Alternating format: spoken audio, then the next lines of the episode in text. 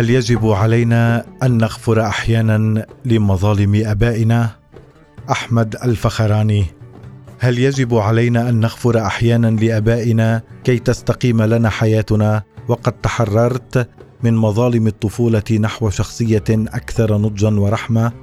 أعلم بالطبع أن كل منا يملك قصة طفولة مختلفة عن الآخر تتفاوت فيها درجات السعادة والشقاء العطف والقسوة. من الدرجات الأدنى إلى ما لا يمكن تخيله وأن ليس لأحد أن يحدد لشخص ما الذي يجب غفرانه أو الإصرار على تذكره. لا أتفق مع مقولة الموسيقار الروسي ديمتري شوستاكوفيتش في مذكراته التي كتب فيها أنه يرى شيئا من الخسه في رمي الآباء الدائم بكل ما هو قبيح. لكني أفهم شيئا من منطقه. بسبب حوادث إنسانية مباشرة تعرضت لها ونبهتني إلى أن مظالم الآباء قد تكون مشجبا غير عادل. نعلق عليه خطايانا وقسوتنا تجاه الآخرين كأن ذنوب آبائنا تجاهنا تمنحنا سق غفران ابديا بما فيها تحويل الآخرين إلى أشياء يغلب على علاقتنا أداءات مفهوم الصفقة والمسرح حيث لا شيء حقيقي كالحب أو الصداقة بل صفقة محكومة بالربح والخسارة وأدوار على الآخرين أن يلعبوها إما تعويضا عن مظالم الطفولة أو تكرارا ابديا لها. طبعا هناك نتائج أخرى لترومات الطفولة فهي قد تخلق أيضا اشخاصا أكثر رهافة وشعورا بالآخرين كما أعي أن بعض التجارب هي جرائم مكتملة الأركان من الصعب غفرانها وإن كان المطلوب هو تجاوزها والتعافي من آثارها كالتحرش الجنسي والعنف المفرط على سبيل المثال وجميعها لا تمنح سقا لغفران أفعالنا تجاه الآخرين.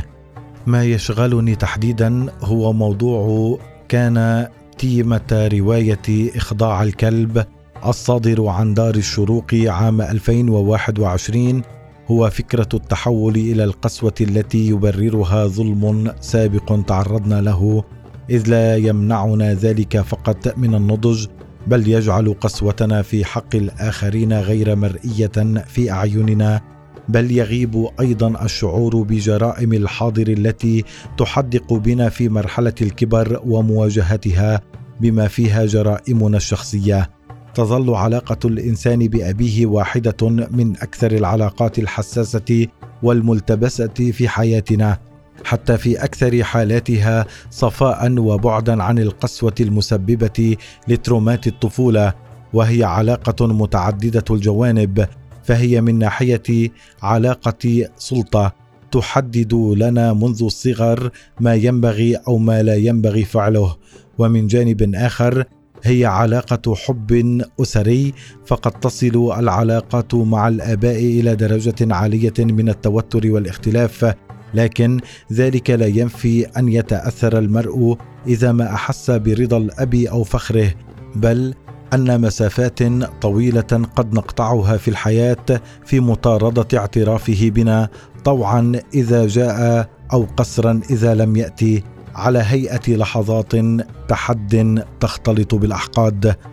علاقة بالنسبة للبعض قد يسكنها الأذى ومشاعر النقمة الدفينة وقد تنتظر لحظة يعترف فيها الأب بخطئه تجاهك أو قلة تقديره لك وهي لحظة أيضا قد تأتي أو لا تأتي. علاقة أيضا هي على النقيض. قد تتحول إلى علاقة صداقة حقيقية تحكمنا بسحرها ومثلها.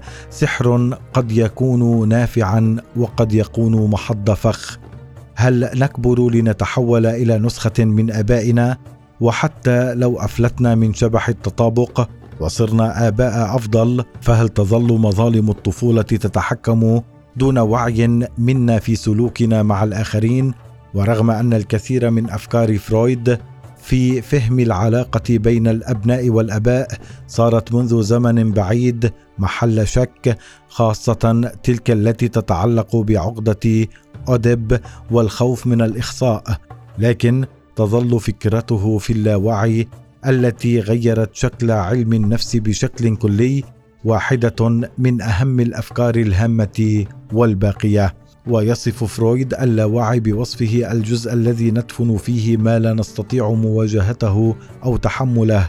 لكنه رغم ذلك يتحكم في الكثير من سلوكياتنا التي قد تسبب في أن نؤذي أنفسنا أو من حولنا دون أن نعي الأسباب. أما كارل يونغ الذي حرر نظرية فرويد عن عقدة الأب من المشاعر الجنسية فقد رأى اللاوعي بطريقة أخرى ويشبهه بالغرفة المظلمة التي نضطر أن نحبس داخلها طفلنا الداخلي كي نتمكن من النضج. طفل ما زالت ردود أفعاله على احتياجاته العاطفية سواء تلك التي لم تلبى في الصغر أو لبيت بشكل مفرط. هي ردود أفعال طفولية وساذجة لطفل أبدي يرفض أن يكبر أو يتحمل المسؤولية عن العالم أو نفسه وتتسم تصرفاته التي تظهر رغما عنه بالعشوائية تجاه من أحبوه على وجه التحديد. هذا الطفل هو نفسه الذي قد يكون في منتصف الثلاثينيات من عمره ويعمل بوظيفة ممتازة وراتب جيد. لكنه ما زال هو الشخص عينه الذي يخشى رئيسه وزملائه في العمل بالطريقة نفسها التي كان يخشى بها أبيه أو مدرسيه أو أي من مصادر السلطة في الطفولة التي تعنفنا على أخطائنا. كأننا نظل مجرد أطفال في أجساد كبار لكن اطفالا مجروحين يدعون الاندماج مع عالم الكبار. لكن ذلك الطفل المحبوس داخلنا لن يصمت سيغضب أكثر عند تجاهله وسيعبر عن نفسه في سلوكيات مضطربة وغير متوقعة. هذا الكلام عينه يسري على الأب إذ هو نفسه يحيا وداخله ذلك الطفل الصغير المزعج. فالأب في النهاية هو جزء من دائرة أكبر قد يكون قد تعرض فيها للإساءة في صغره. هنا لا تتساوى المسؤولية بين الطرفين بالطبع لكن ذلك ينبهنا إلى أن الأشخاص الكبار قد تكون تصرفاتهم طفولية جدا وأنهم أيضا في رحلة لم تكتمل بعد وأنهم قد نضجوا ويتعلمون كيف يعاملون أطفالهم بشكل أفضل مع الوقت وأن بعضهم قد يستطيع أن يفهم أخطاءه وأن يطلب الغفران عنها. رجوعا إلى فرويد فكل ما تربينا عليه وحبسناه في لا وعينا يظل موجودا مهما نسيناه أو أنكرنا وجوده وهو يعود في شكل اكتئاب واضطرابات ونوم وقلق وكوابيس وانعدام ثقة وإدمان لطعام أو لشراب إدمان للتدخين وللعمل.